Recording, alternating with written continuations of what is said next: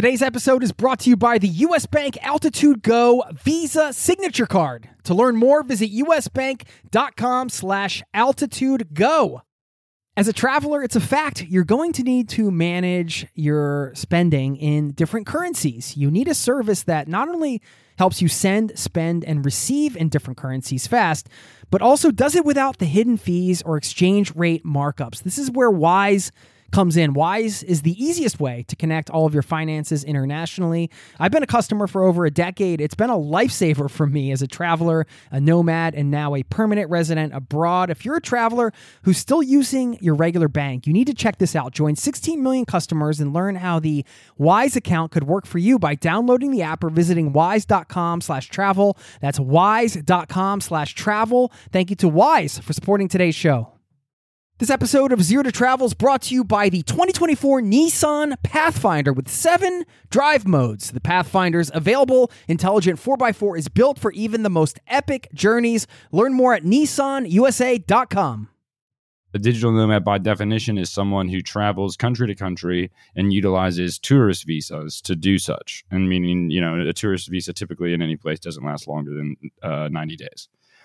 And a slow mad, by definition, would be someone doing that longer. So they're finding ways to stay maybe a year. You know, uh, they're finding ways to stay uh, six months or longer at a place. So they're not moving around as quickly. They're getting set up longer. They're staying longer. There you go. A nice breakdown of the difference between digital nomads and slow mads from today's guest, Tim Marting. And if you find yourself debating what style of travel you might want to partake in, in the future. This episode is Tim's case for embracing your inner tortoise and slowing down. Here he shares his top five reasons for slomading, bringing up some solid arguments like this one. With slomading, I think you get a newfound appreciation for places that you travel and consider them a home. Of course, we also dig into some of the many challenges that come along with the slow mad lifestyle, including visas and why balancing your remote work culture with the culture of a country you're in isn't always such an easy task. And Tim shares some personal experience around that. You'll also hear how boredom led to a life of travel for him and why it's important for you to find time to just be bored. And no, I didn't forget. Destinations is still the theme for this month. So you'll hear some of Tim's favorite spots to set up shop for the long term. I love the culture. I want to buy a home there uh, in the near future because I just I love it. it. It is a second home to me. All of that and much more coming your way in today's interview segment. Plus, a shout out to a listener and a friend who is making my dreams come true. And perhaps you're doing that as well, and you don't even know it. You'll have to find out what that's all about. Of course, I'll leave you with a quote at the end to send you off.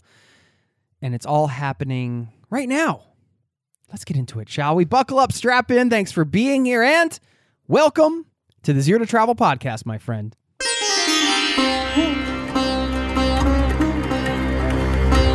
You're listening to the Zero to Travel podcast, where we explore exciting travel based work, lifestyle, and business opportunities, helping you to achieve your wildest travel dreams.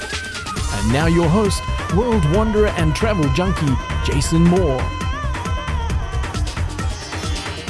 Hey there, it's Jason with ZeroToTravel.com. Welcome to the show. Thanks for hanging out, letting me bring a little travel into your ears today. This is the show to help you travel the world on your terms to fill your life with as much travel as you desire, no matter what your situation or experience. Traveling the world on your terms. A little reminder that uh, that can mean a lot of different things to a lot of different people, which is why I used that terminology when I came up with the concept for the show 10 years ago. Everybody has different needs when it comes to traveling, and those needs change over time.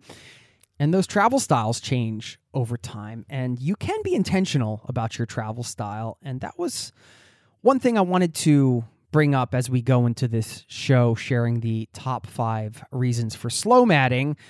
This might not be for everybody right now, this style of travel, but it is a style of travel that is growing in popularity for a variety of reasons. Technology is improving, making it much easier for people to start businesses, to work from anywhere. there are more visa options coming onto let's call it the market the travelers market there are more visa options that countries are putting out there for you to come visit and stay for a longer term as countries begin to see the value in these long-term stays but where's the value for you as well and what kind of life does this give you on the road what are some of the perks and the advantages and some of the challenges of traveling at a very, very slow pace. You could almost not call it traveling, really living around the world in many ways over a long, extended period of time.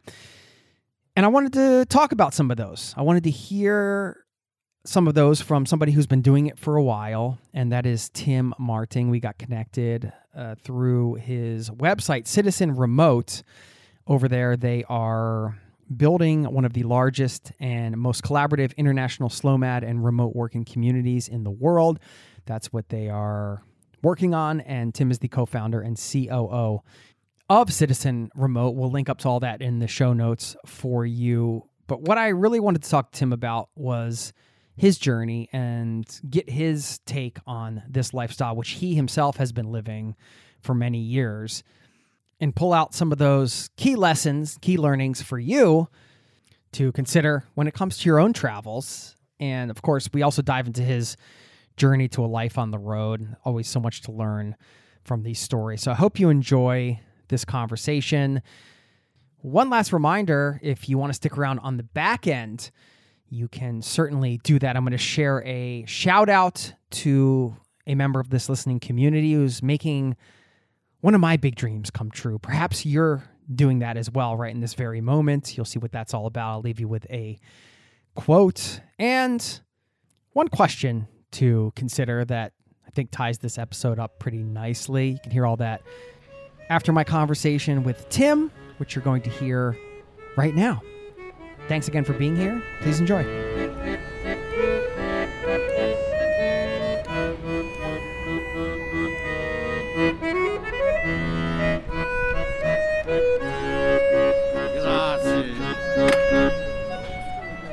Is that a local Kansas term?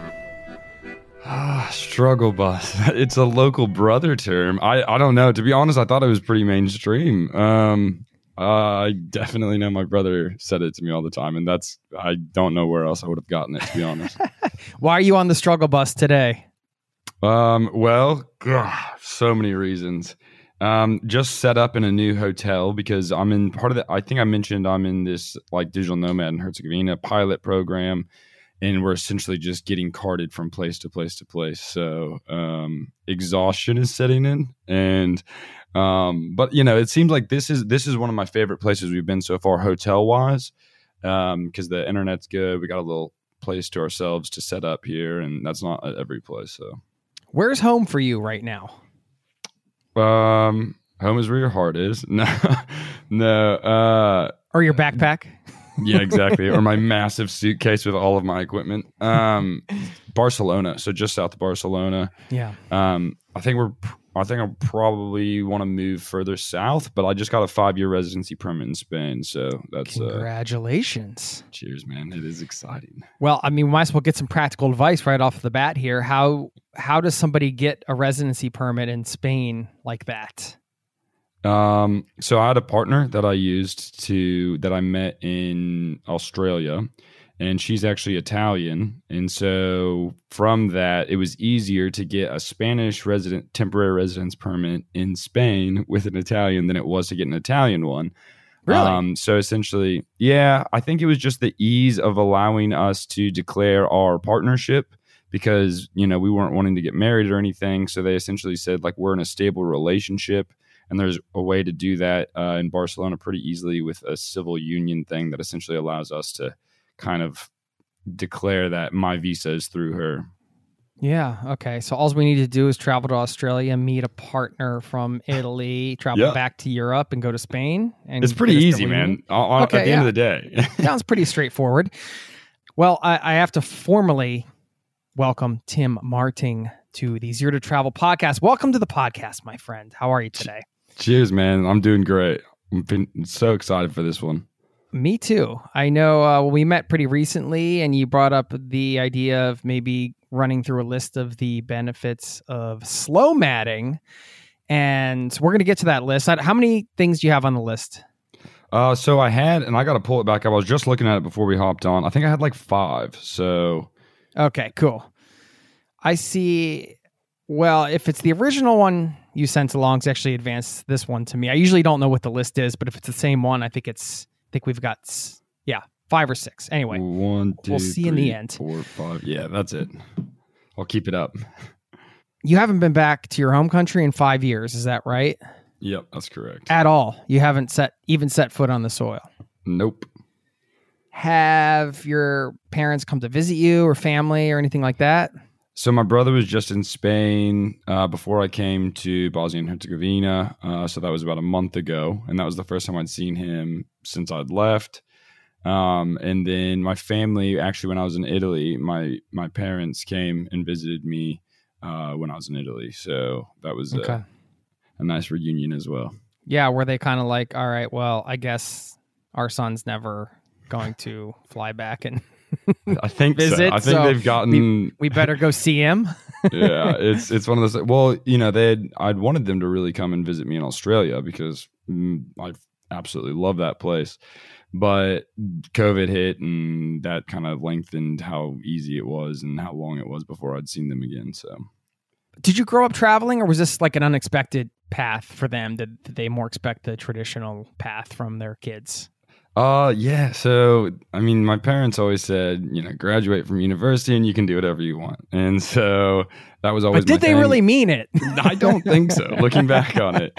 Um, but no, they're they're pretty happy with what I'm doing. And you know, they use it as an excuse to travel themselves. So it's kind of a win-win for them. Obviously they miss me and I miss, you know, being uh, from my hometown. But at the same time, uh, it was one of those things that we had traveled a bit around the US not so much um, internationally. I think I'd gone to uh, Cancun, and obviously, you know, everyone does. And then we maybe went to Costa Rica, um, and that was it.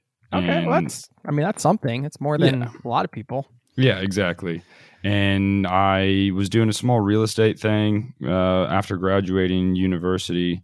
I call it university now. I've been in Australia too long. After graduating college, uh, and I was sitting in a hospital waiting room, nothing serious, just getting a checkup. And I was bored and thought, I want to go to Scotland. Well, there's nothing stopping me. I don't have classes, you know, I'm doing my own thing.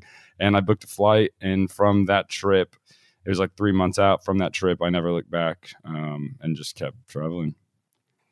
I'm bored. I want to go to Scotland.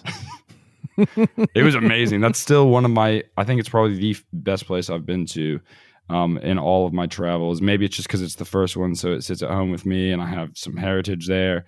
But my goodness, that place is beautiful. I think the first time I heard somebody uh, talk about boredom here on the podcast is this guy Oystein Greni, who's like a Norwegian rock star. Basically, I had him on the show, and one of the things I remember he, he mentioned he was like, "Oh, I was asking about creativity, and I can't remember exactly what happened. You can find it in the archives, but he said, "Yeah, I think it's really important. You got to get bored." And I was like, "Okay, yeah, I guess we're so used to kind of looking for inspiration externally, and and then I've heard that several times, and now I'm hearing you say you were bored, so you booked a trip to Scotland. It's like there is value in boredom, I think, oh, but oh, like, yeah, we have to allow ourselves to be to be bored because with the you know the good old smartphones." We have uh, nonstop entertainment in our pockets as the jo- Father John Misty song "Total Entertainment Forever." I love that title because it's like that's the way it is right now. What are your thoughts? Do you allow yourself time to just be bored and get inspired through that?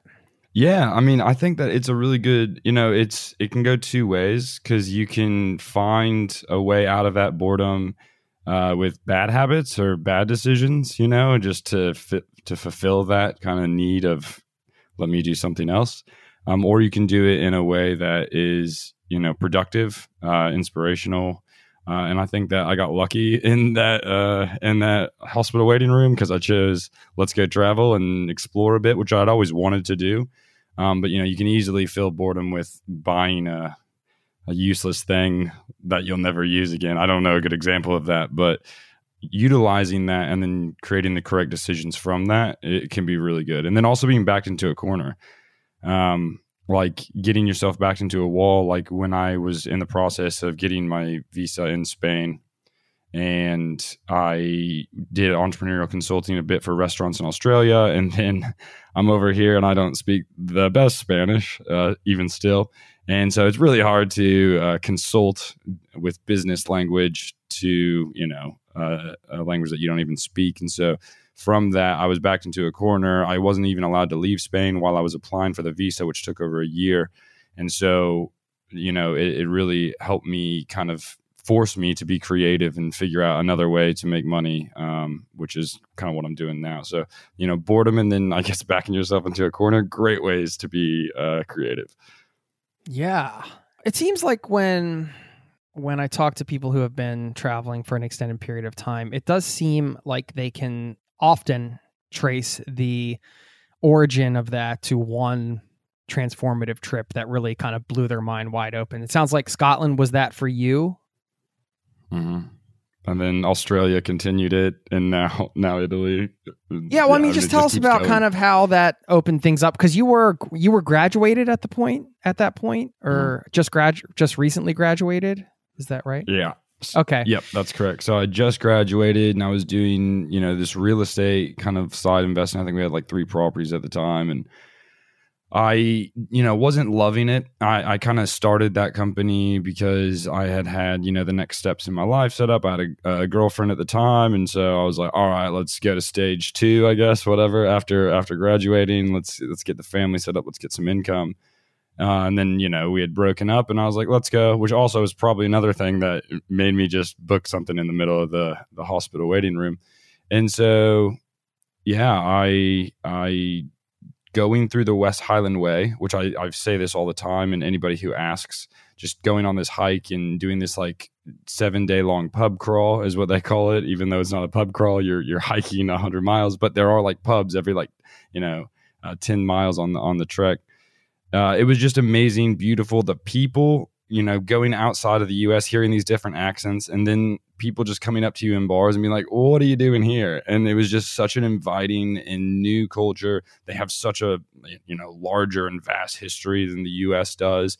Um, you know, thousands of years, um, and so just all these things kind of hit me at once and I was just inspired to see more, you know, beauty out there, meet more cultures, uh, and it, you really do learn a lot from those things. And so after graduating uh, and being a bit bored with my real estate, it definitely wasn't a passion of mine. Uh, I found a way to be kind of inspired and educated through my travels. So, yeah. So through that inspiration on that trip, did some of that give you sort of the confidence to revisit what you were doing and leave some of that stuff behind? I don't know how you closed down that company or if you did you know, it's it's not an easy decision to shut something down, especially if it's profitable. But if you're wanting to move on and do other things, just wondering how that, if those two things were related for you, how that went for you. Yeah, I mean, I guess it just comes down to the fact that it wasn't a passion of mine. You know, it was a way to make money, but the reason I wasn't going the corporate life is because I knew I wasn't going to be passionate about it. So originally I'd started the real estate because I thought it was going to be a passion, although I quickly found out that it's not so passive, especially when you start, uh, and it's a lot of work involved. And, you know, I'd had a conversation with someone about deciding what to do, the next steps I should take, and I talked about travel, and he gave me some really good advice, which is pretty much once you like he had a friend who did what I was contemplating doing, which was travel before getting, you know, his career job. And he said he did about three years of being a ski bum on the slopes. And now he is just where his friend was at. Uh, you know, 20 years later, he has kids. They're both very wealthy. They're the exact same space. But he wants to travel, the guy I was talking to, and he has a wife and kids. And it's very difficult where his friend, you know, has a wife and kids and did all that travel. And he said, We're no different off like we are in the exact same places. If I could give you any advice, it's go travel now because you'll want to and won't be able to later. And that was like the switch for me. Um, that kind of confirmed. All right, I'm good. To, I'm good to postpone all this. I can always come back to it. I know how to get it going. Um, and so I just sold it and started traveling to well Southeast Asia and then Australia. That story is a nice reminder that just about the importance of conversations and, and connection, right? Those things we could read things online and get inspired until our eyes fall out of our heads, but when it comes down to it, a conversation like that can can change your life or in your case flip the switch and it's just important yeah just a, as a public service reminder to all of us humans out there to to keep uh, connecting and conversing in that way which is uh is what i love about these these conversations here because we get we get to share these stories what was a memorable lesson that you learned from your parents growing up a memorable lesson I mean, is it about anything or is it about yeah, it, business? Open or? question. Open ended questions are my jam. okay, I'll go with this one. There was I I was always very active in sports, and I was just the most competitive a hole you'll have ever met. Um, uh, and it's still to this day I can't help but just want to, you know, win. um, and I've learned to taper that for sure because I would rather you know have a good time and say good job after you know losing as much as I might go crazy internally. But there was one time when I was so upset, and it was like little league baseball, like nothing serious, uh, and I didn't shake. You know, you all line up and you shake hands at the end, and I didn't shake anyone's hand. And I was, you know, obviously my dad noticed that. Everyone, you know, was like, whatever the coaches said, you know, don't do that. And my dad absolutely exploded on me in the car ride home. Like I'd never seen him. He was a very calm guy. He was very, you know, a great dad, but he absolutely exploded on me. And I was, you know, this kid and I was just scared. And so pretty much that kind of fired in me like, you know, and, and he said nice, you know, constructive yeah. things. It wasn't teaching you a lesson. Yeah, exactly.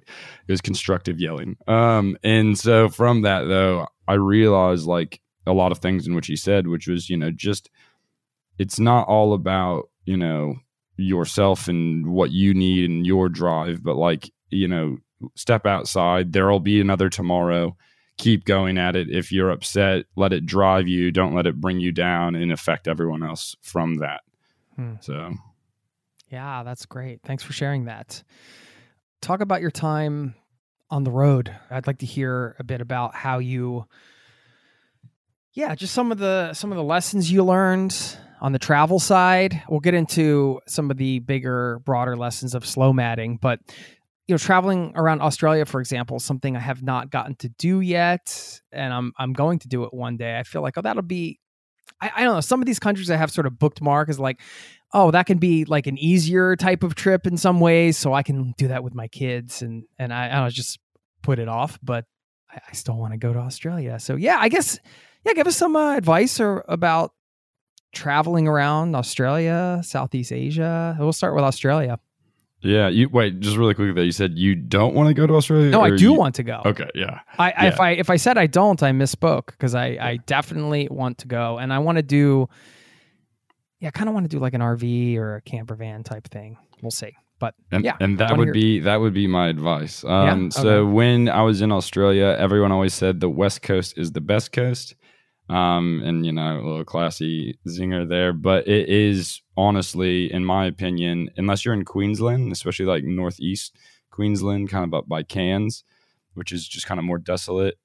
Uh, I definitely prefer the West Coast. The beaches are insanely untouched. You always hear about European beaches, but you know they're a bit more compact and crowded. While beautiful, yes, but it's a different kind of beauty in Australia. So uh, I think you know one thing you should definitely do if you go to Australia is book out more time because it is on the opposite side of the world, no matter where you're at. Um, and so book out enough time to spend there and get some kind of four wheeler because you can go camping and you can pitch a tent. They have things where you just pitch tents on the side of the highway because their highways are so uncrowded. You know, um, you can go on any beach and just pitch a tent, most any beach, uh, and you will not see anyone for you know miles and miles. So that is one thing that I would absolutely recommend doing is go to the west coast, which is Perth, and then straight up to like Broome, uh, Exmouth, and all that area, or down to Esperance and just get an RV and pitch tents. You know, you don't even have to get hotels if you don't want to. If you, if you like camping, yeah, was it pretty affordable then in that way? Oh yeah. I mean, you pay for you know gasoline, fuel, and that's that's it. You know, you get some grocery store items, and you're done. How long did you travel around there?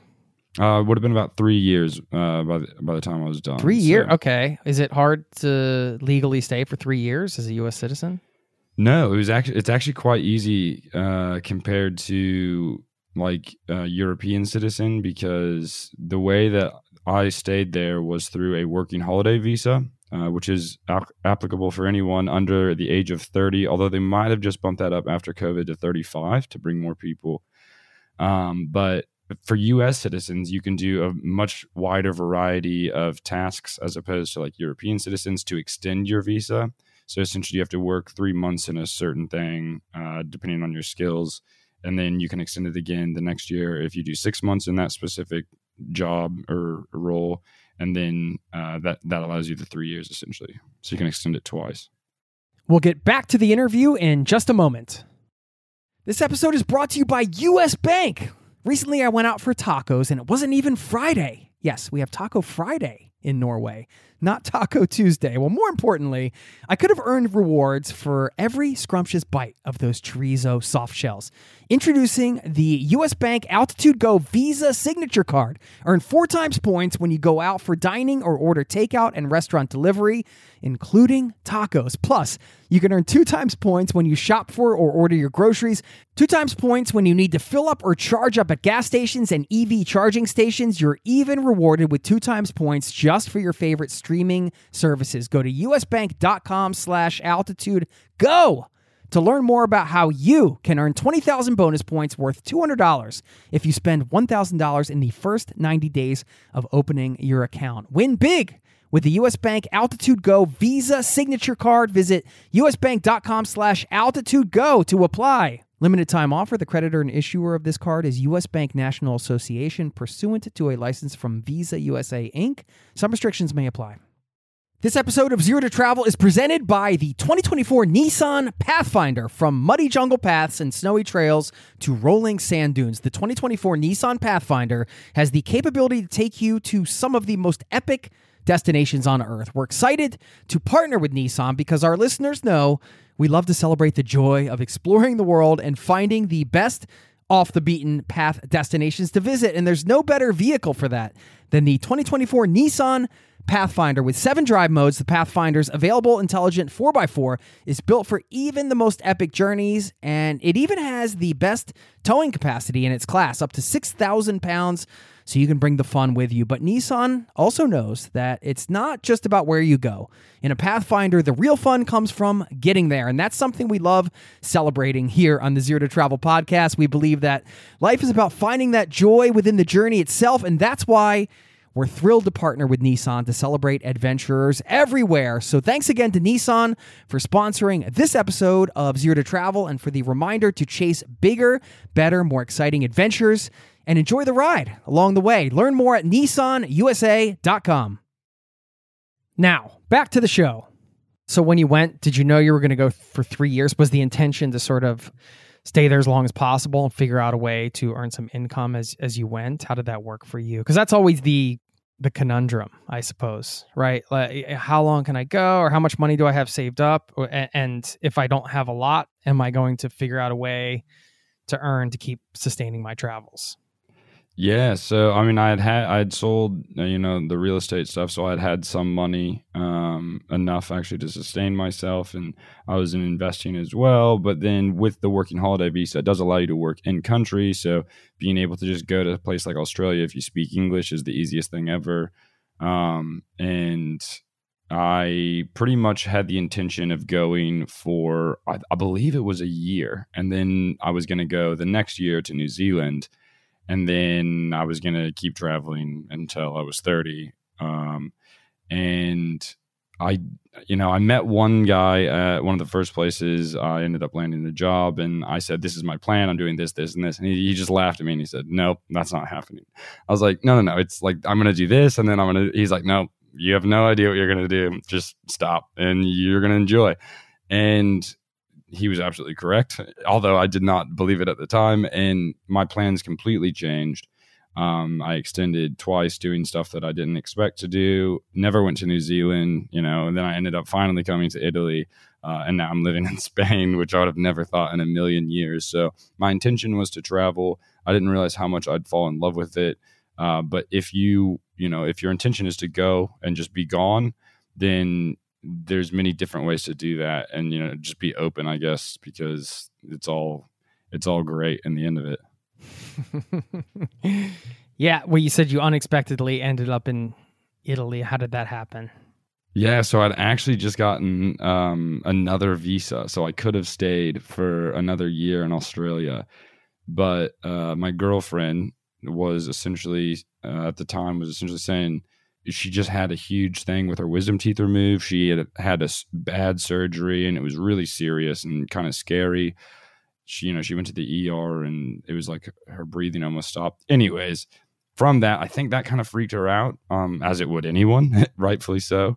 And so she essentially was like, oh, I want to go home to my family in Italy. Uh, and that was kind of where my decision was well, do I stay in Australia or, you know, do I go to Italy for a summer? And, you know, the Italian summer uh, in southern Italy was kind of a win win for me.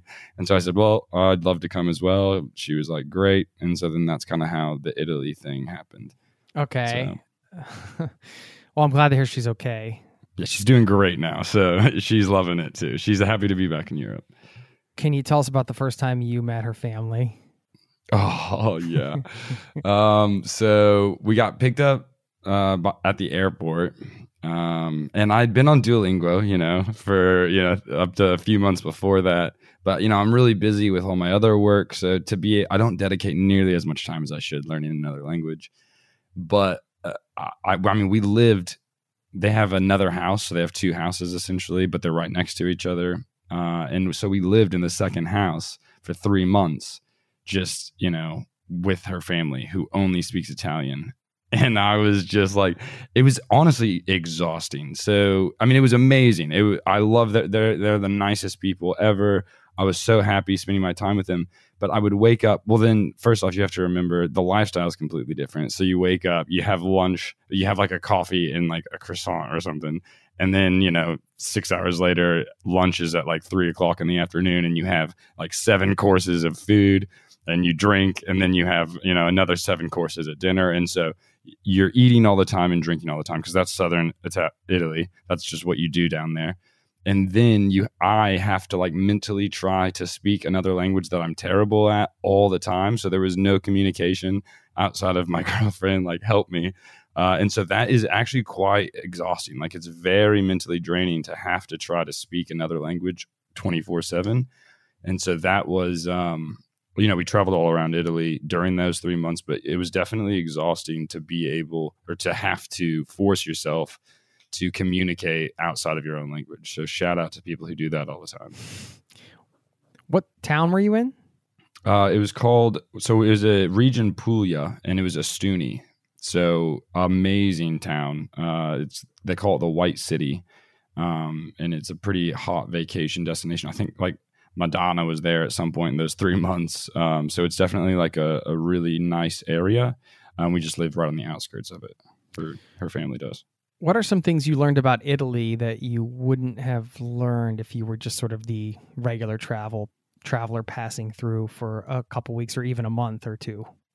Yeah, um, definitely. Kind, I guess their culture, because you know, like the, that's the main thing that you learn any place that you stay for a long period of time is uh, the ins and outs of kind of how they spend their day to day, which goes back to they really like to have huge lunches and just relax. And I was like, when do they work ever? Like, because I was talking to her family, and it seemed like for what the first two months we were there, I like never saw any of them go to work.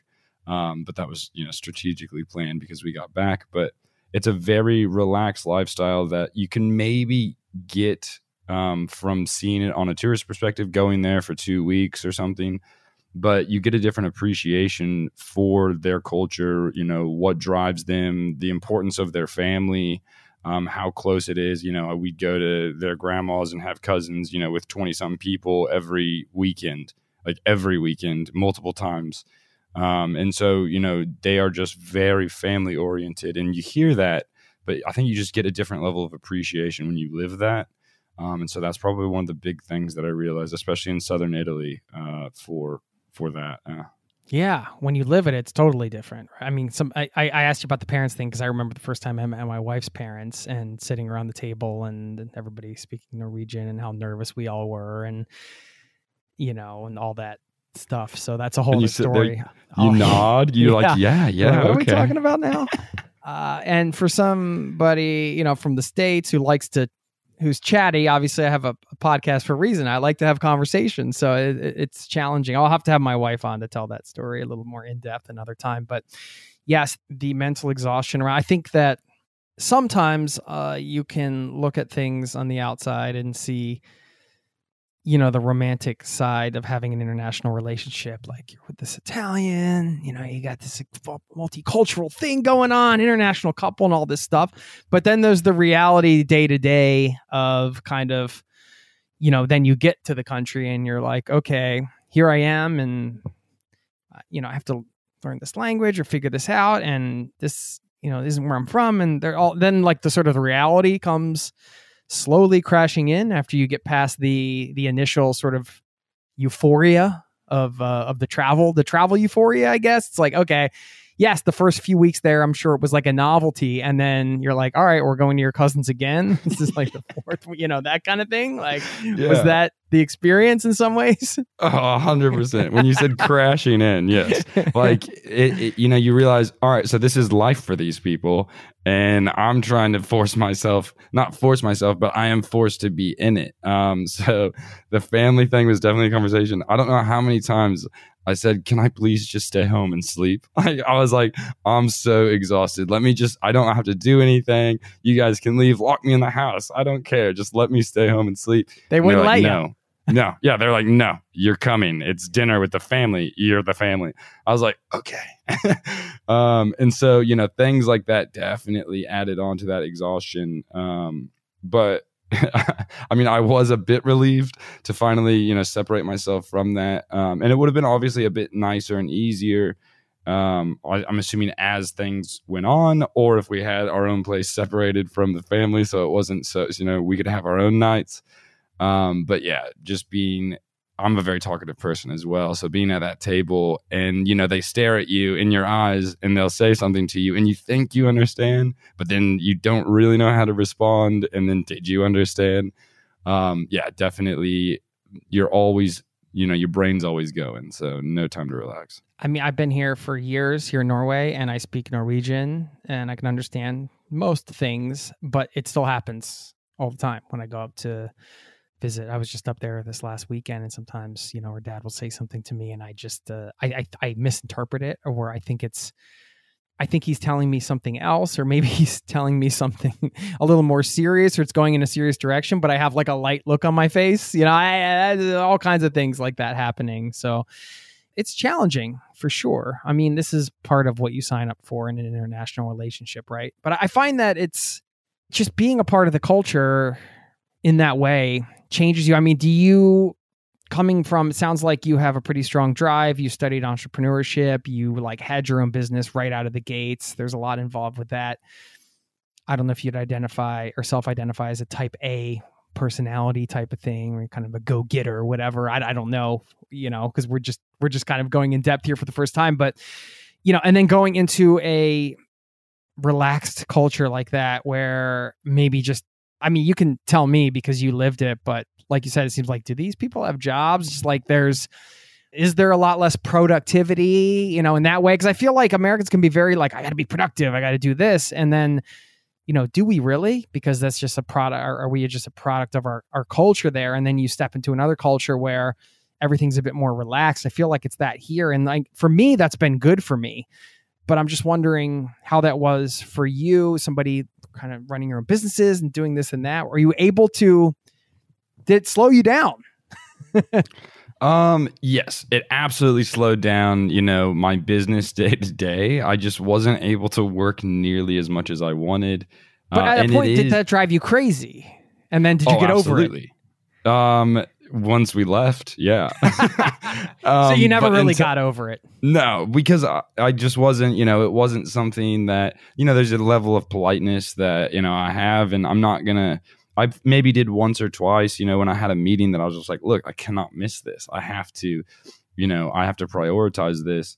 But most of the time, I, I just lost that that battle of can I stay and work? No, you're coming. Okay, like, uh, but there is, and you know, that kind of carries over to Spain as well. It's very similar, uh, very different. You know, if you speak to an Italian and say you're very similar to a Spaniard, they're not going to be very happy about what you just said. Uh, so they're very different in a lot of ways, but they're very similar in a lot of ways in the sense of their culture is very slow, like in the sense of slow pace, not very, you know, I want to have a siesta in the middle of the day and close my restaurant for the prime time in which you would consider uh, hours in the US to sell and make money. Uh, because they that's not really from what I've gathered a priority and the conversations I've had with people in Italy and in Spain they don't care. I'm like, you guys are closing at this. Yeah, yeah I want to go. I want to go see my family. I want to go have a drink. I, I don't care. Um, so there is definitely a different vibe, and to be able to adjust to that, not only you know per, uh, personally but professionally in a business setting, I was very very different. Uh, but you know, if you can if you can switch off that type A, go get her personality and just kind of find time to relax, uh, it is a really nice way to to slow down. Um, but you know, then to mix that with you know an international business where the rest of the world necessarily isn't on the same page uh, is something that I'm still uh, I'm still becoming a master at. I guess you can say. I think it's a great reminder of, or maybe we can say an opportunity to assess your values in some ways because it's so so in your face. And I, I mean, I I kind of love that disregard for maximizing profit. you know, it's it's a law here in Norway that the stores uh, there are Sunday stores that are open where you can get some food and things like that, but the stores in Norway are closed on Sundays. And at first I was like, well, what what do you mean? This is like most people only have two days to go do the things they need to do. And I guess they pack it all in on Saturday, but it's sort of a systemic example of, hey, we're just gonna we're gonna live these values and we're also gonna like put a law on it. So kind of forces people to just be with their families on Sundays instead of being consumers. Uh, you know, I'm sure that obviously people will choose that anyway, but you know, just when you take away certain options like that, it's uh in some ways it's speaking a lot about values, right? The values of a culture or of a nation or yeah, I, I think that the the values it sounds like that you were living in terms of like, you know, getting together with family and prioritizing that over trying to, you know, squeeze every last dollar out of your business. I kind of love that. I kind of dig it. yeah, no, absolutely. Uh, and it was, you know, it is, it, you know, it's very difficult with a startup. Yeah. You know, like well, uh, you're you like know, you're balancing like startup culture, which is yeah, intense, and you got that all in your head when you're walking around because you got your work, you know, it's there, and then you're, but you're in this totally relaxed. I mean, it's one thing if you just have money saved and you're traveling, you got nothing going on, nothing to Yeah. do, but the startup culture is pretty intense, right? I mean, and competitive. so Right? like, like how everybody's wearing do you- hoodies and coding all the time, and isn't that the way it is? I don't know. yeah, pretty much. Yeah, backwards hats. Um, yeah, You got a backwards hat on right I now, do. dude. Yeah, yeah, I do.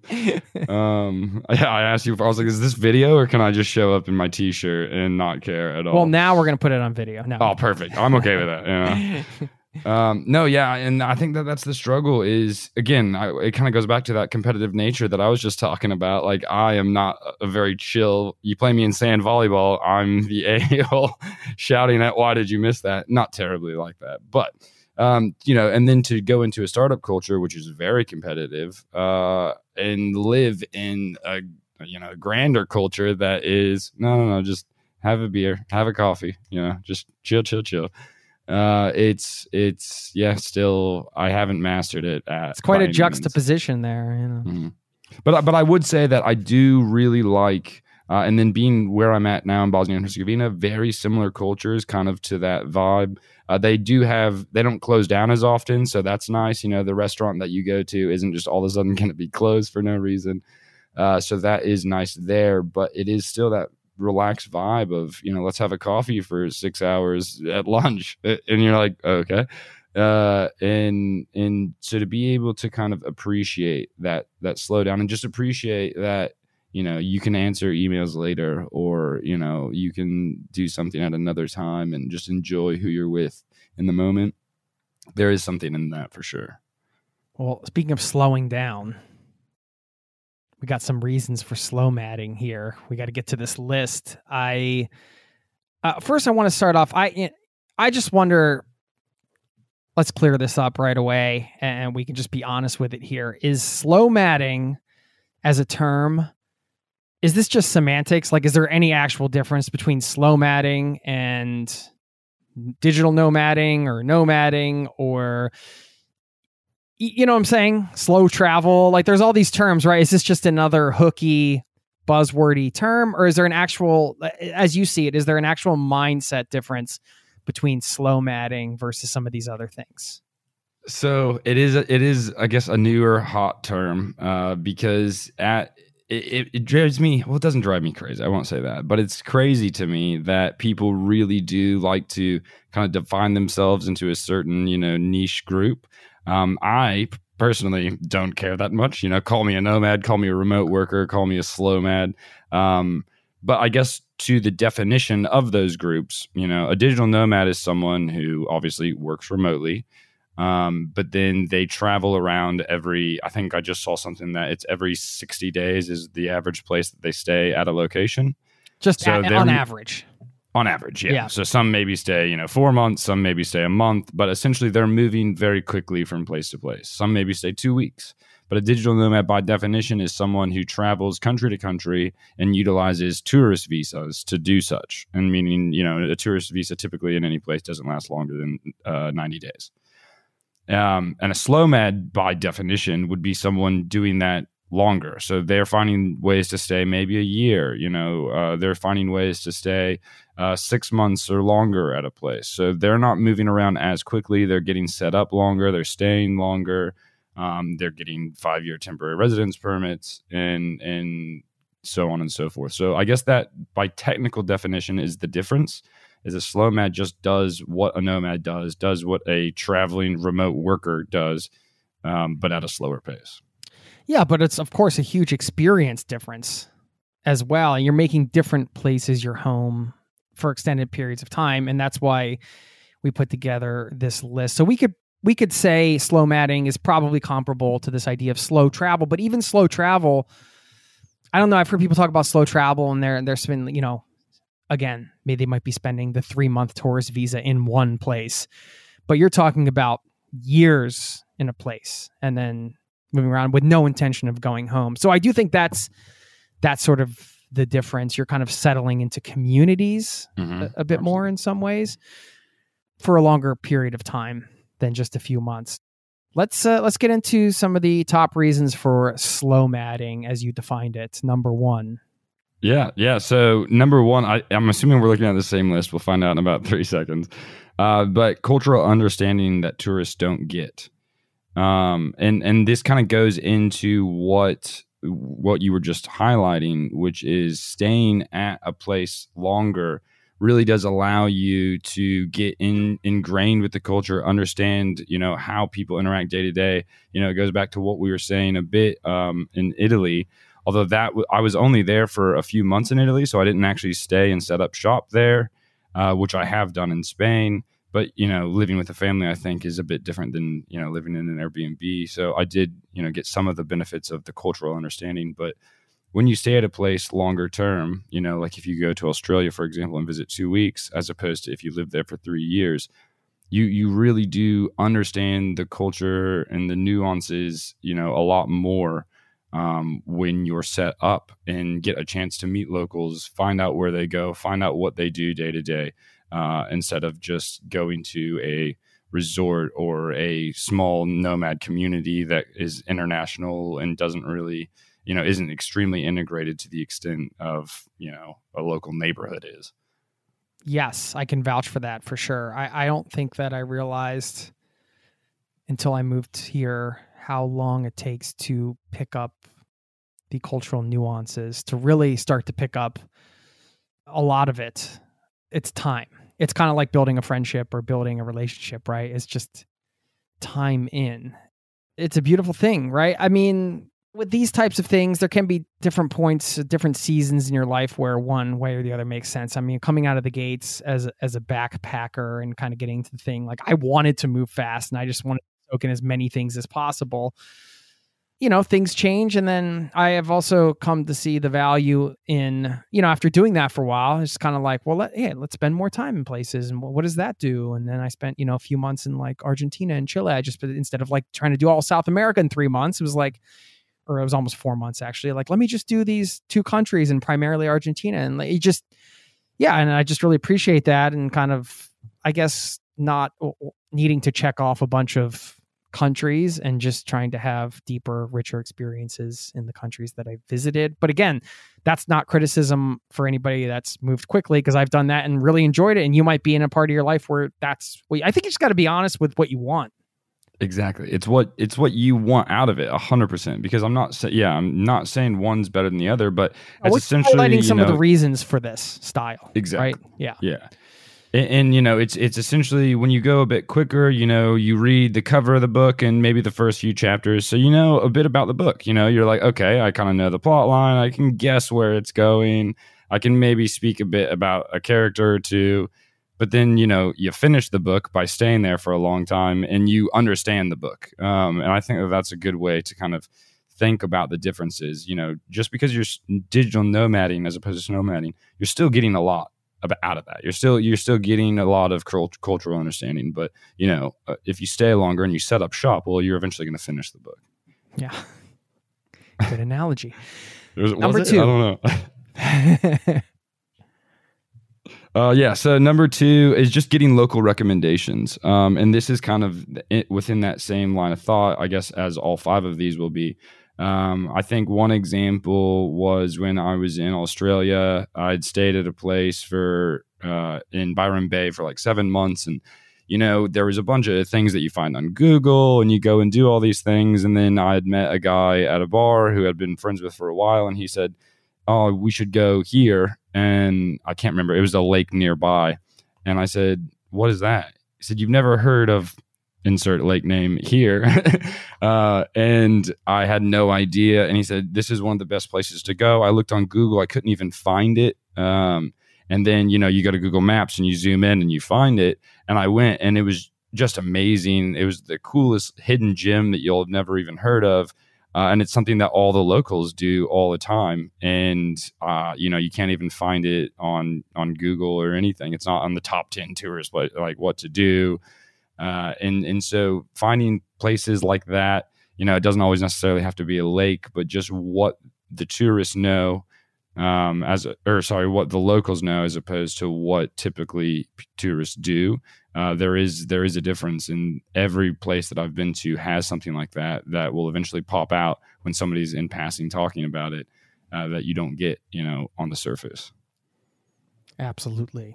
All right, let's move to the third reason for slomading. Yeah, yeah. So discovering newfound appreciation from the above two, uh, either in your old home or new.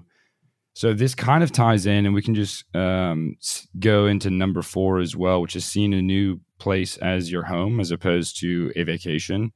Um, and so that newfound appreciation really comes from like I really see, and, and I'll even joke. Sometimes people will be like, "Are you from Australia?" And some nights I'm just feeling it, and I say, "Yeah, I am," because I don't want to go into. I've literally had conversations where you know, if you're a U.S. traveling abroad, some people have certain you know preconceived notions of of U.S. and U.S. citizens, and so there'll be people who come and they'll be like, "Oh, are you from Australia?"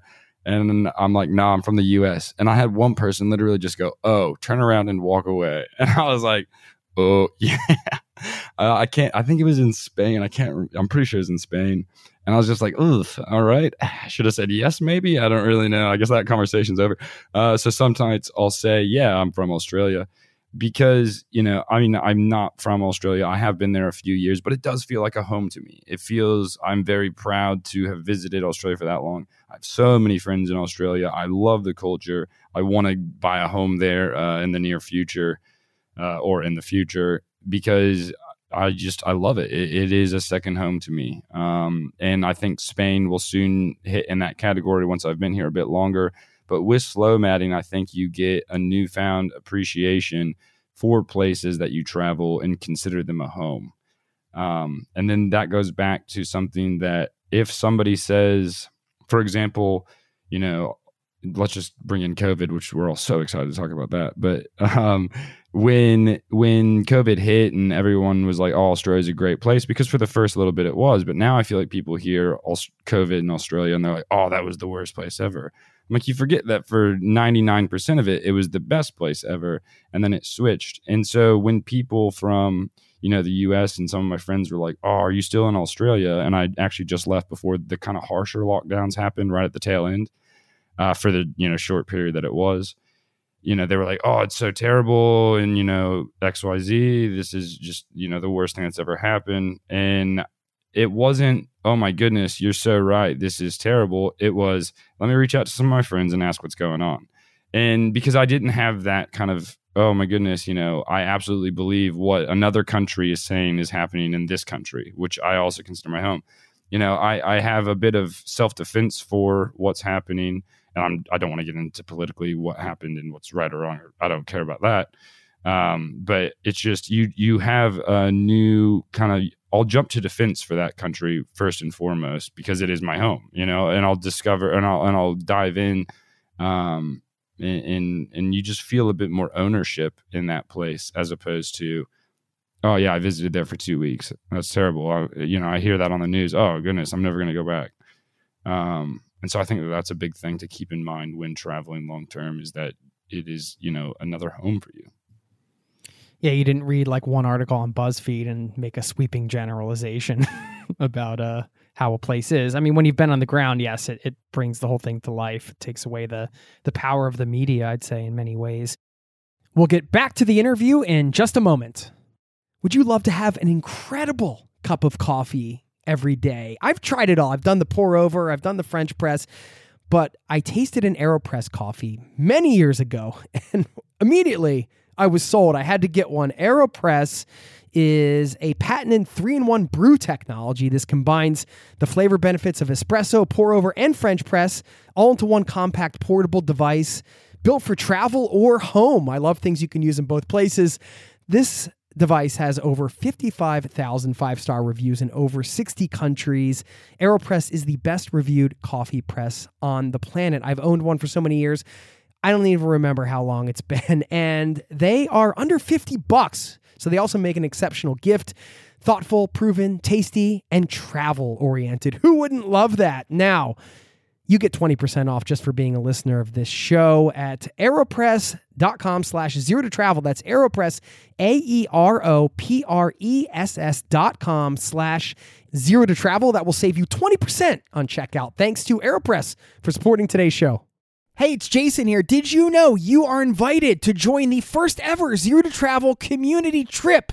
Yes, we're planning a trip together. We're headed to Morocco November 30th through December 9th. And you can get all the details at zerototravel.com slash trip. It's open for booking now. We have 13 spots left at the time of this recording and you have until the end of March to book. So if you're interested in traveling with an amazing community, this community, a small group of people on an incredible journey through Morocco together with me, Sign up over there at zerototravel.com slash trip to get all the details. Thanks for listening and hope to see you there. Now, back to the show. You mentioned not caring about the political stuff, but you had an emphasis in political science. And, and uh, yeah, yeah. I, you care well, less about that. it than before? I do, actually. Uh, no, so I it's not that I, I said that and I was like, oh, I probably misspoke there. I do absolutely care about it.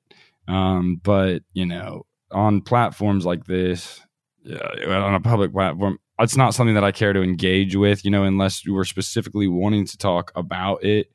Um, but I also think that you know, I just don't care to say something that maybe upsets someone in a certain way. Uh, and I'd like to keep it, you know, on the surface for some conversations. I'm happy to discuss what happened um, if that's a direction we wanted to take it.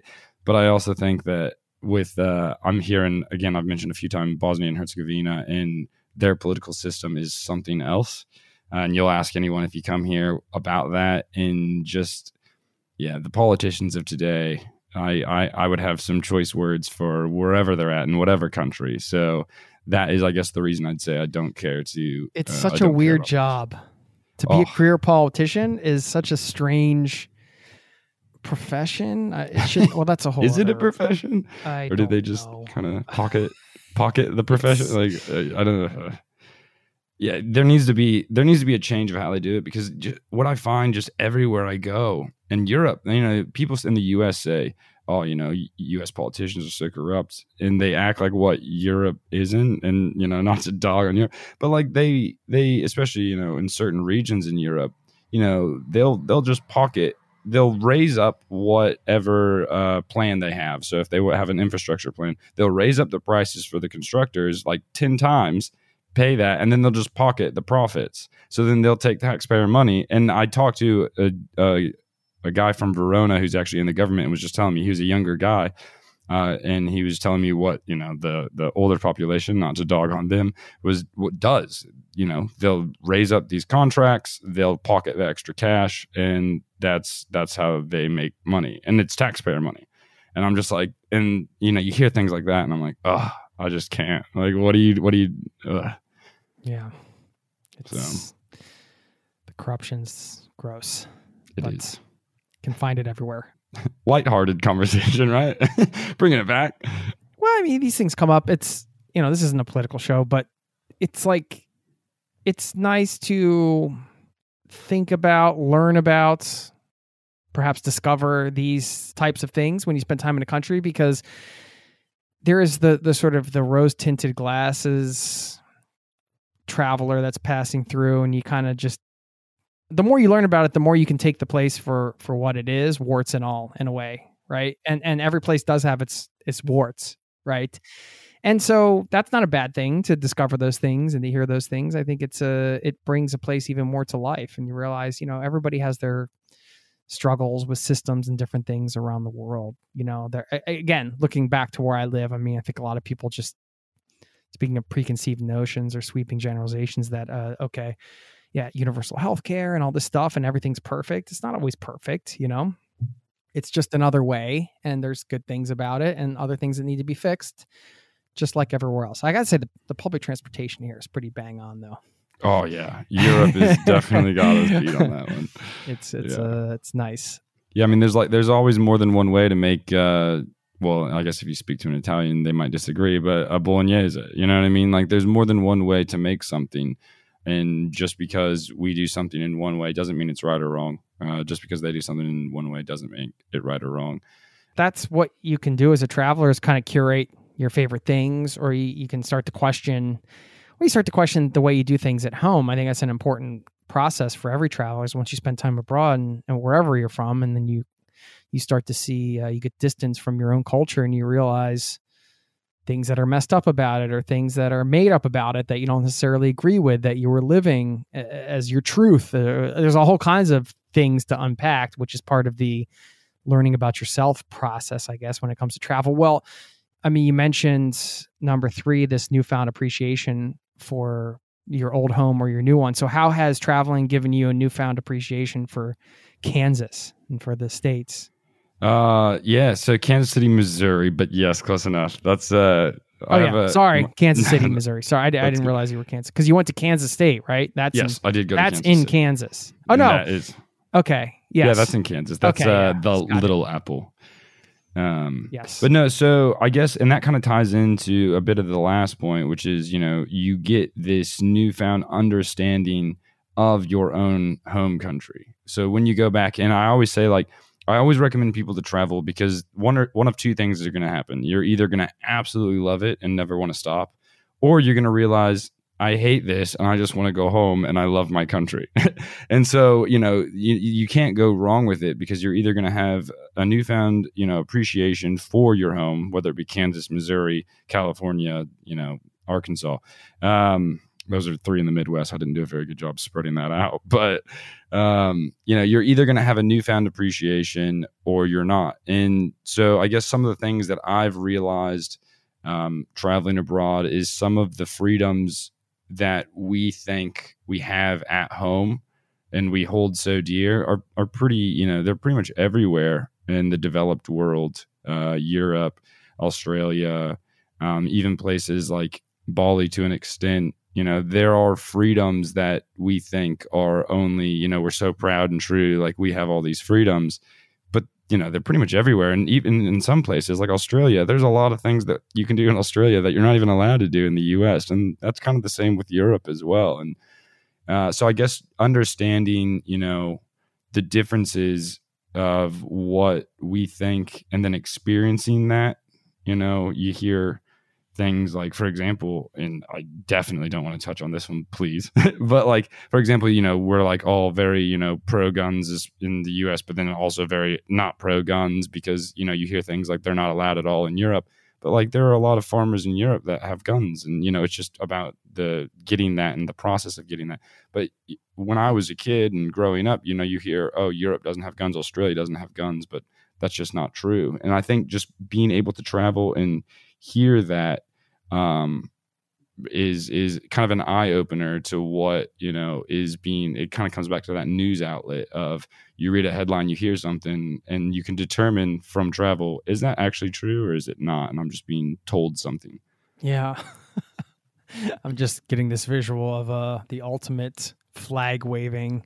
Let freedom reign. It's like, uh, by the way, uh, excuse me, sir, freedom is raining in many other places. it's raining freedom all over the world. Uh, well, no, we would love if every place was raining freedom. Maybe not every place, but like, yeah, to your point, there's, yes, it, it is funny to think that people can become so argumentative about their freedom and taking your freedom away when uh, you know some of these policies i mean i always come back to this uh this you know the healthcare here it's like that actually gives me more freedom i don't have to pay for my healthcare i don't have to worry that if uh i break my leg in some bad way or something knock on wood it doesn't happen then i'm going to lose you know half of my life savings yep it's freedom quite, in that. It's, there's yeah, there is, and there's relief in that. That mindset yes. alone is like, wow, this is nice. Like I don't have to worry about that.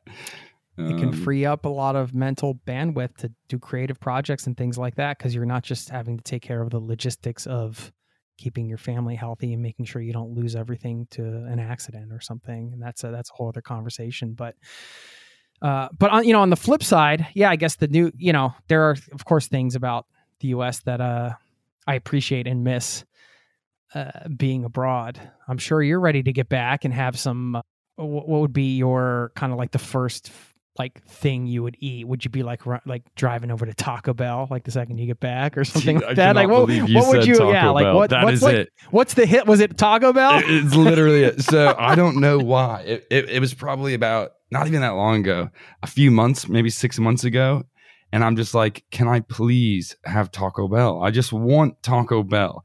And it's not very international and I've like obviously Chipotle is very high up there, Buffalo Wild Wings very high up there, but Taco Bell, please, just like the one of the first places I'll go in the U.S. will be Taco Bell without a doubt.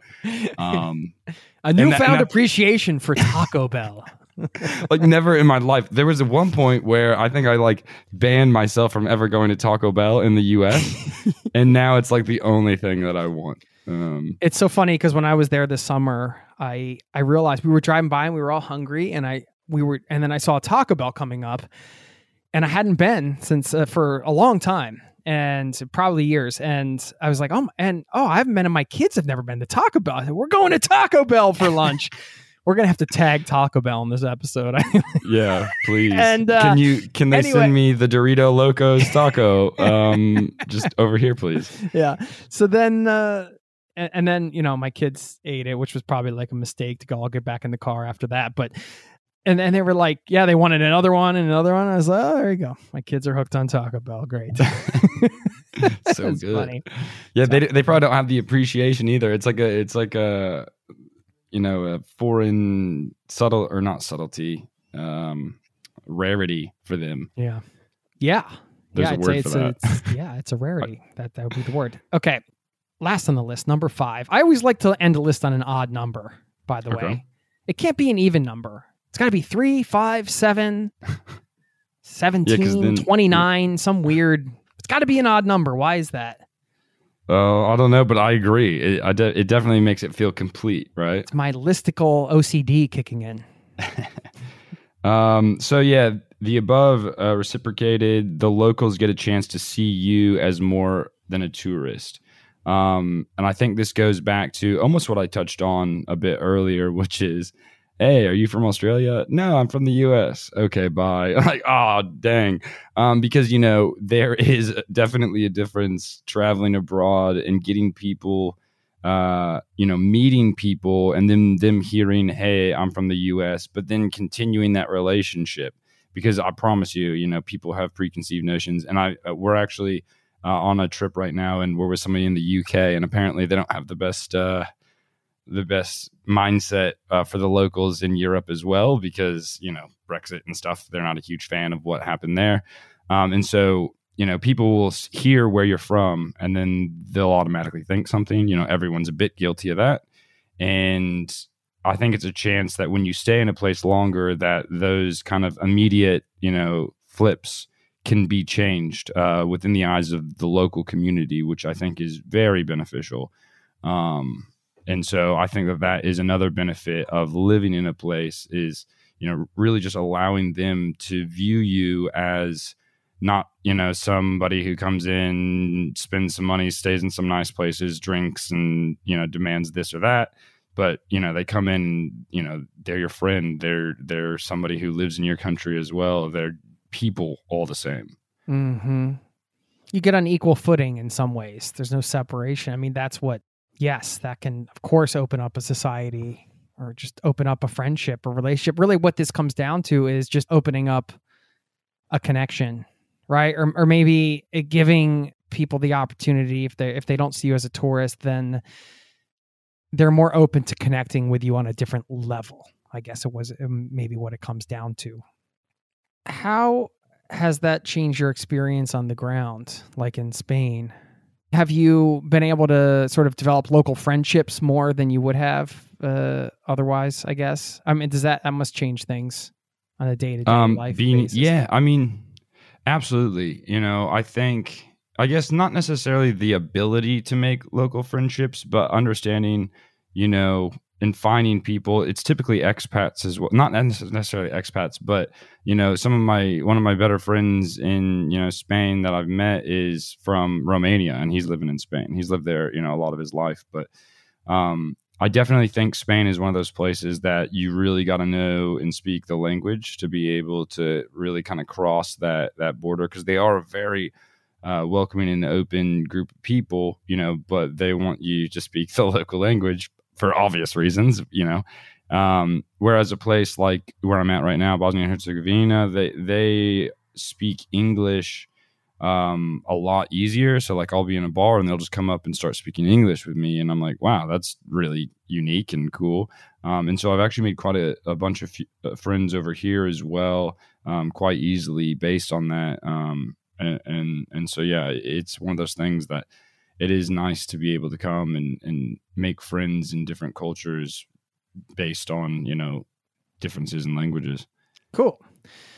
Thanks for that. Great list. Top five reasons for slomading. We landed on on five, and this kind of let's kind of circle this back to Citizen Remote, your project. We can tell us about that, and uh, because I think Citizen Remote is almost the flip side of this, right? It's like, hey, you're trying to build a community where if you still want to connect with that international crowd and you want to get around, you know, you're in Italy and you're living that relaxed pace of life, but you're like, oh my gosh, I need to be around other people that are in a startup or I'm going going to go insane because I need other people to vent to. And you know, there's a whole that's a whole other kind of thing because a lot of this was focused on the experience in the country. But then there's this other side of now these growing communities of digital nomads, remote workers, slow matters, wanting to connect with each other. That's a balance too, right? Like if you spend all your time in those communities, as you mentioned before, you're not really connecting with the place you're in. And that to me can take away from the travel experience, but that's of course a subjective feeling for everybody. Some people might want to be around uh, other nomads the entire time. I don't I don't know. That's everybody's individual decision, but what you guys are kind of building is something to help people connect in that way too, which is again, I don't know if you agree, but it's almost like the other side of what we've just talked about. Yeah, no, it is, and and I think you know we're doing kind of two things. Well, we're doing a bunch of projects within the overall project, which is Citizen Remote, but uh, like we're working with local, um, you know, event managers, I guess you can call it, um, to promote what they have on our platform. So, like in Mostar right now, which is where I'm at, I've reached out to the music school that has events all the time. And to be able to have people like that around the world post their events on our platform, I think will be really beneficial for people who don't really know what to do, who maybe want to engage with the local community, find that more accessibly. Um, and so that's something that we're doing to kind of on par with you know what we've been talking about in this whole this whole episode and but then on the flip side um, typically, and this might sound absolutely terrible, and I hope it doesn't uh, to everyone back home, but typically when I'm on a restaurant and I hear, you know, some American over in the corner, I'm like, oh, God. and, and, I'm just like, I don't, you know, whatever. Um, but then, you know, I, I think that, and I have that kind of preconceived notion myself of like, oh, I don't want to, you know, talk or whatever here, blah, blah, blah, from another US traveling, you know, on vacation. But then when I have that conversation and I do, you know, I do connect with a US person abroad or an Australian abroad, I absolutely love that conversation. And there's so many connections that you don't realize that you have with someone from back home. You know, it's so much easier to uh, assimilate with someone from you know your home country than it is with Spain because you just have so many things to talk about, uh, pop culture, you know, sports, whatever it is, um, food aside like we just talked about Taco Bell. Um, it, so there are so many things that are beneficial uh, to connect with people, and I think that that's something that we're trying to help um, with our app. Is that you know when you are out there and abroad, you do kind of have sometimes feelings of, oh, I just want to talk to somebody that I can easily, you know, just talk about Taco Bell with, and so we allow that within obviously the other context of being able to find local hidden gems, uh, local events, and stuff like that. So yeah, super cool. So yeah, everybody can find it at citizenremote.com. And do you want to share? Yeah, just kind of like I guess share your why for this and whatever you want to share here about where people can find you or whatever. Cool, yeah. Um, so Citizen Remote, I guess for the tagline that we're going with is a digital nomad community uh, built by digital nomads for digital nomads, although it is very primarily oriented around remote workers. Um, and we're essentially a hub, an international hub that allows easy access and travel to anywhere else you want to go in the world. Our main niche are these digital nomad visas, which are also just remote working visas and we can help you get to any country that offers a digital nomad visa. Uh, we're building out automation technology around that as well, and we can help you in the meantime easily. And then from that, you know, we're uh, building out a system that helps you get from accommodation to local events to uh, social connectivity technology uh, and beyond for that. We have a perks program we're developing. And so there's a lot within the app that essentially makes it very easy to, you know, have everything you need. Um, again, from that kind of local aspect, those local people who've been there, uh, those hidden gems all listed in one place. Uh, for when you go to a place like Mostar or Barcelona or you know Ostuni, Italy, you know you you don't know much about it. You see a few things on Google, but we have that uh, a bit extra in that for you um, from a local perspective. Yeah, cool. Last thing, the the local perspective on Missouri. I mean, I love my toasted raviolis, man. I'm not gonna lie to you. I've spent a lot of time in St. Louis. Spent a lot of time in Missouri uh, for many years because a lot of the work I did on the road, a lot of the companies were based there. So I've gotten to hang in, in the Lake of the Ozarks and gone to on tubing trips and all kinds of things. I've ridden a bike on the Katy Trail, I think it's called. Oh yeah, yeah. So there's some cool things around there. I'm just wondering, you know, taking from your list, if you are the local who is connecting with the traveler in Missouri and you're going to tell them to do some things, what are you going to, what do you tell them what to do in, in your Yeah. hometown, in your So, home area? so I'm from KC, uh, Kansas City. Um, they're really known for barbecue there. Uh, some of the best barbecue, and which has tainted barbecue worldwide for me because it's just not that good compared to back home, unfortunately. Um, so amazing barbecue, cool jazz, and like speakeasies in Kansas City itself. I'd go to Union Station if you got a chance to watch uh, the Chiefs or the Royals. You know, do that if you if you're into sports, and even if you're not, they're you know pretty premier stadiums um, from Chiefs with the history. But then Kansas City's stadium itself is just beautiful with the fountains. Uh, and then beyond that, you know, the broader Missouri Lake of the Ozarks. You know, it's a great lake if you live there. It's a bit, you know, it's a bit uh, dirtier than a lake like Table Rock. So if you're going to go to uh, a lake, which you know Missouri is definitely known for its lakes, very green. You know, we got trails, we got the Ozark Mountains, um, and as much as people might portray, you know, Missouri in this cloudy, you know, southern twang accent as Hollywood would like to portray, it, it's not. It's really sunny and beautiful in the summer. Um, go to Table Rock Lake. You know, you can be. I think it's like 30 feet deep you, and you can see the rocks on the bottom. So it's just this crystal clear lake. Um, we have spring fed rivers as well. So kayaking um, on these spring fed rivers in the middle of, you know, 100 degree weather is beautiful. And besides that, I think we got caves. You can check out caves. But yeah, Nice. rafting um, and, and the lakes are probably the calling card that I would recommend to people. Nice.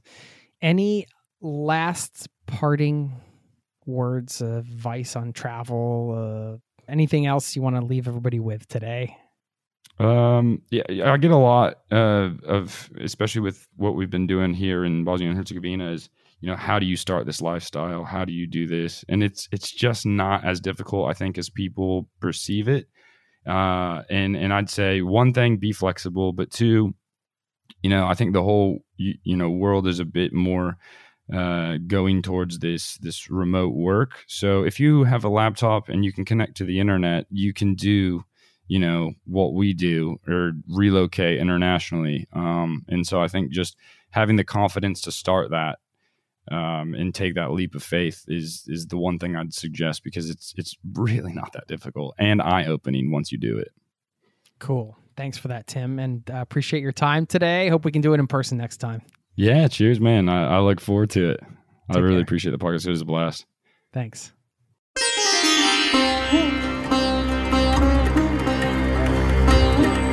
There you have it. I want to thank Tim Marting once again for stopping by. Of course, we will link up to everything in the show notes. And one quick reminder if you haven't done so, you can also sign up over at zerototravel.com. You know, I got some stuff going on off the podcast.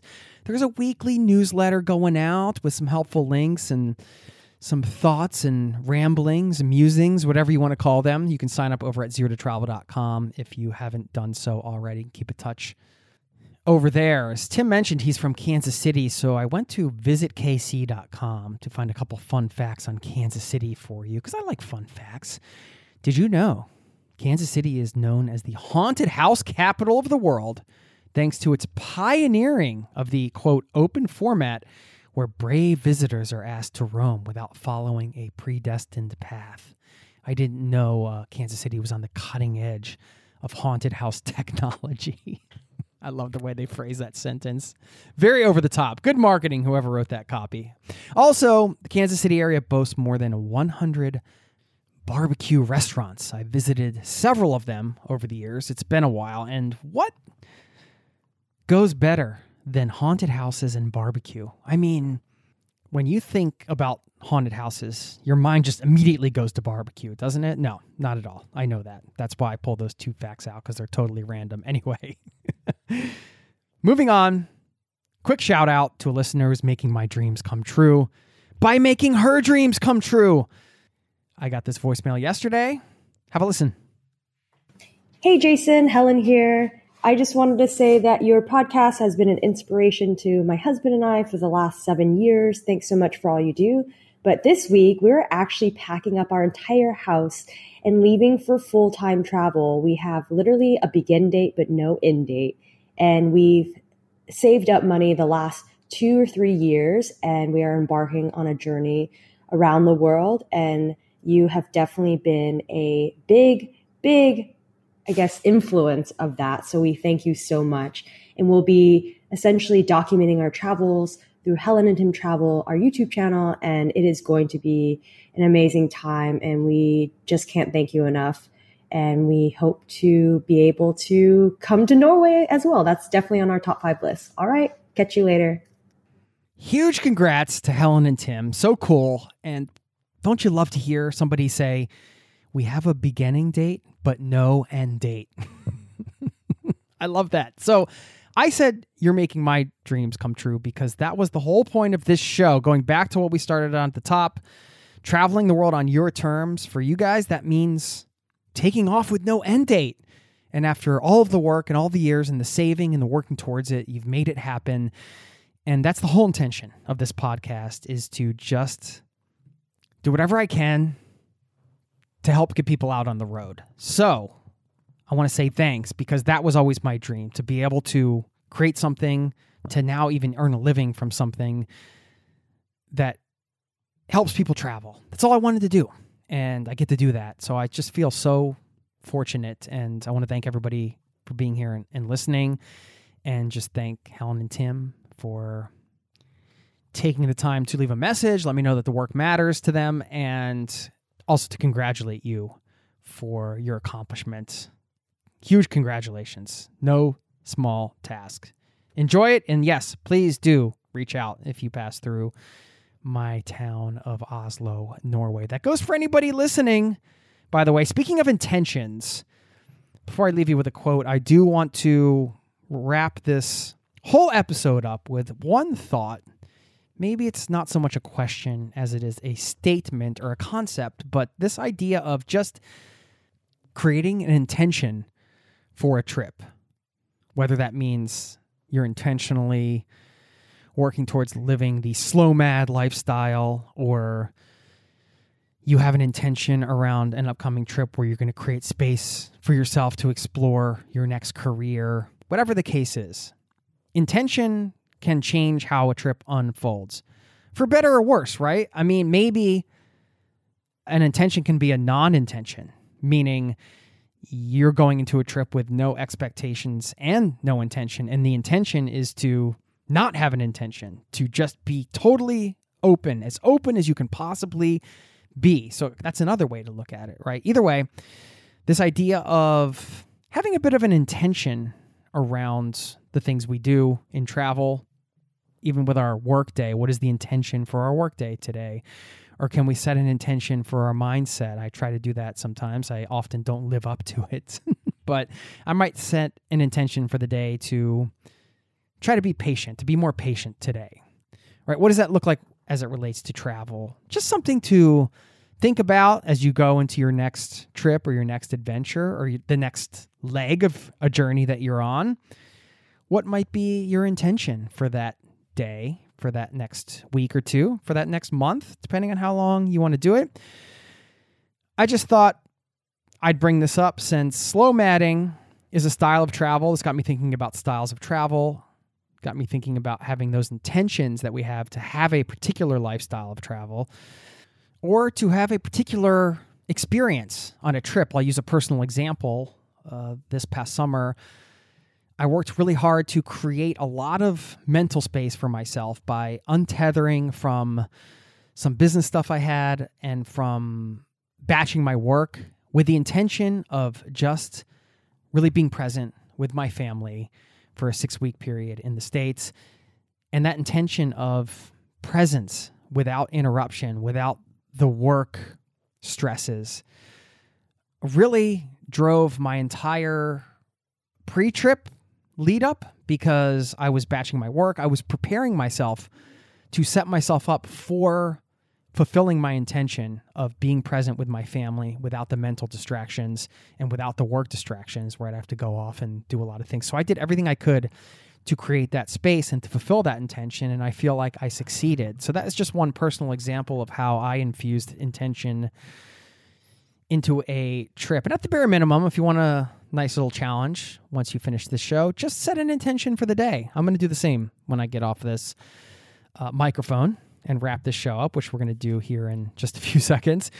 Set an intention for the day and do something that is feeling healthy for you, whatever that means. Now, I'm going to pull into the quote drawer here and leave you with this one from hmm, Swami Vivekananda, who said, Dare to be free, dare to go as far as your thought leads, and dare to carry that out in your life. Thanks again for your time. Enjoy the rest of your day. Peace and love to you and yours, and I'll see you next week. Cheers. This podcast has been brought to you by ZeroToTravel.com. Ideas and advice to make your travel dreams a reality.